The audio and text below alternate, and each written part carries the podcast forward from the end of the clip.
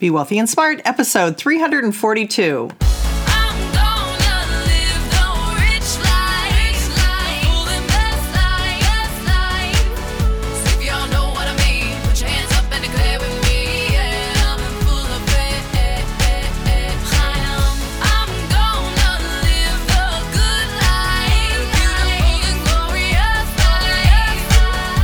Into a world of wealth and financial freedom without budgets, boredom, or bosses on Be Wealthy and Smart.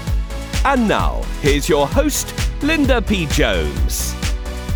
Welcome to Be Wealthy and Smart. I'm Linda P. Jones, America's Wealth Mentor, empowering women and men worldwide to financial freedom. On today's show, I'm going to share with you an encore of an episode where I talked about 10 things to do when the stock market crashes. These are important things to know because we're overdue for a severe, significant, and by that I mean 20% or more stock market pullback. We're due for this and we haven't seen it yet. And I wanted to share this with you because when that happens, it might be fast, it might be severe, and you might not know exactly what to do. On this podcast, I wanted to talk with you about the things you should do and the things you shouldn't do, so you're prepared when we do have that inevitable sharp pullback. Stock market pullbacks and crashes are part of investing, so you need to have a strategy to handle them. Rather than hoping they won't happen, you have to accept them as part of investing and learn what to do because the stock market drops about 10% every 11 months on average. The Dow Jones Industrial Average has dropped 20% 12 times since the end of World War II. That's about every 6 years. So why don't financial advisors teach you this? Why don't they prepare you for this? Why do they act like it's unusual? I guess they don't like to talk about things that scare clients away. But rather than ignore it, let's embrace pullbacks and crashes.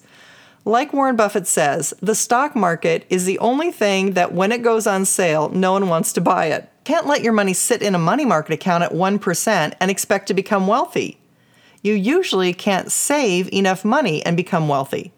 It's not about saving money. Wealth is about investing because compounding at a high rate is what makes you wealthy.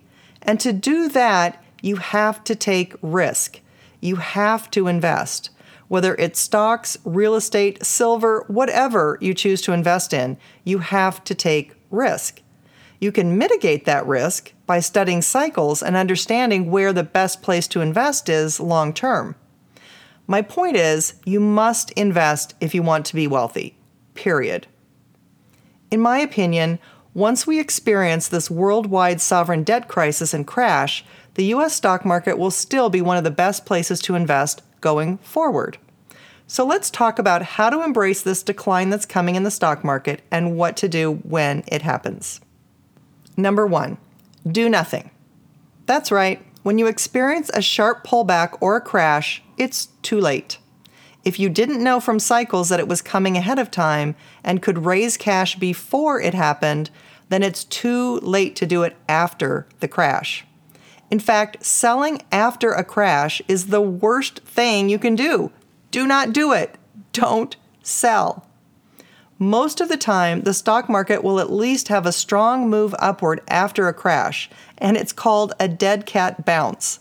So wait for the move up if you're considering selling.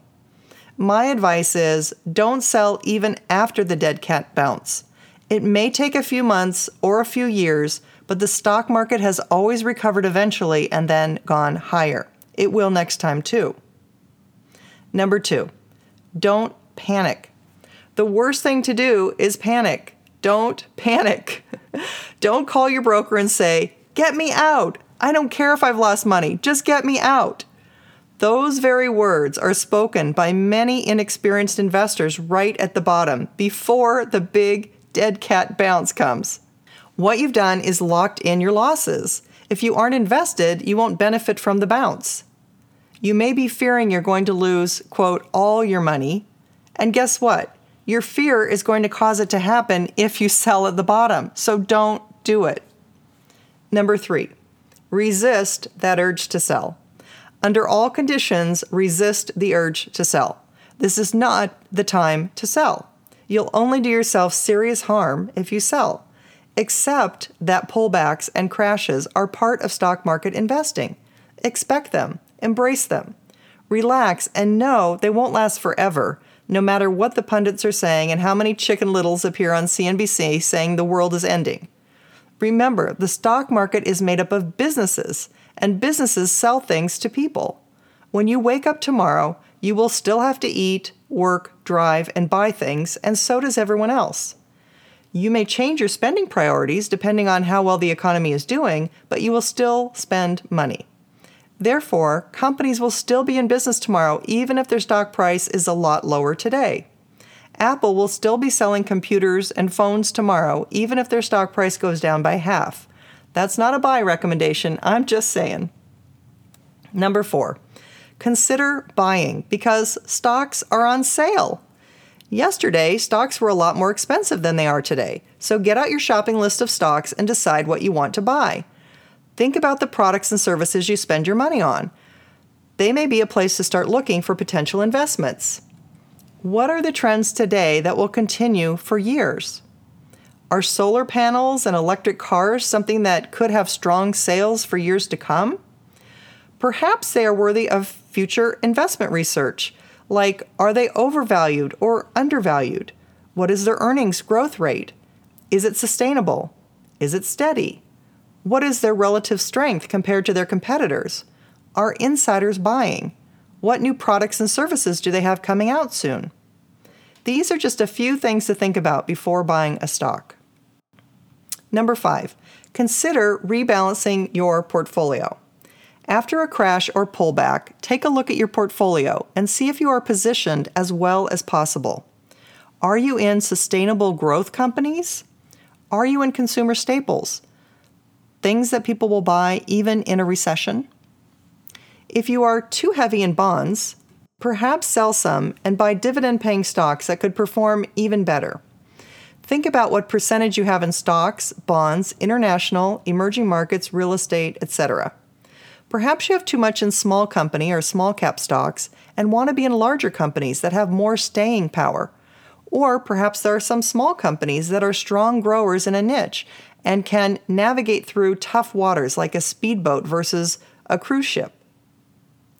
Number 6, check your fear level. Fear does nothing but cause you to freeze. So if you're feeling fearful, start doing some research that would make you feel more empowered.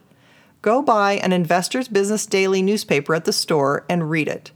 See what they're saying and look at the charts of the market leaders. It's an inexpensive way to do professional research.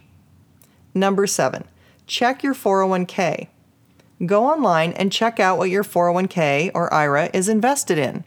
Refer to point 5 for rebalancing. Again, large companies that pay dividends might be a good buy because you get the dividend of, say, 3% plus the appreciation of the stock. Together, they can provide a good return and compounding rate. Number 8, get your shopping list together. Think about what stocks you've wanted to own the last few years. This might be the time to pick them up for a bargain. Be sure there's nothing that has changed with them fundamentally, like they have problems paying their debt or something like that. If they are still going to have strong sales and strong growth, consider buying them. Look at their chart. Look at their earnings and their PE ratio. Are there insiders buying? Are they doing a stock buyback where the company is purchasing their own stock? Number 9. Look at dividend-paying stocks. I've already mentioned why dividend-paying stocks can be a good idea because of the dividend plus the price appreciation. Research dividend-paying stocks by Googling them. Be careful, though, not to just pick the highest dividend. Sometimes that's caused by a low stock price that may not improve soon. Rather, use the dividend as one factor of many to consider when buying a stock. If you haven't listened to my podcast, What Makes Stocks Go Up?, I'll leave a link here in the show notes. Number 10, think about buying defensive, staple-oriented companies.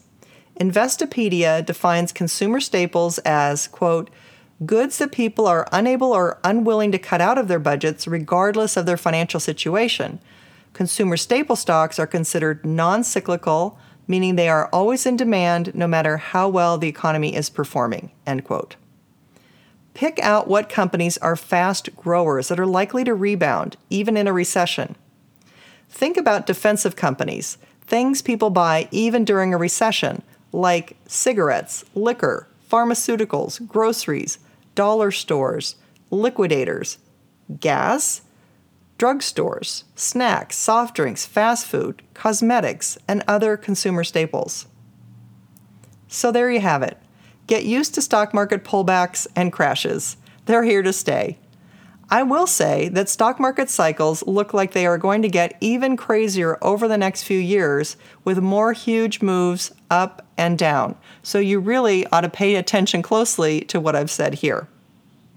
If you'd like to learn more about being in my inside circle and invest alongside me in the Be Wealthy and Smart VIP experience, join my list at lindapjones.com and watch for the next time the door is open to join. Until next time, live the good life and be wealthy and smart. Thank you for listening to Be Wealthy and Smart with Linda P. Jones. Share the wealth and tell your family and friends about the show. Check out our website, blog, and social media for more riches at www.bewealthyandsmart.com.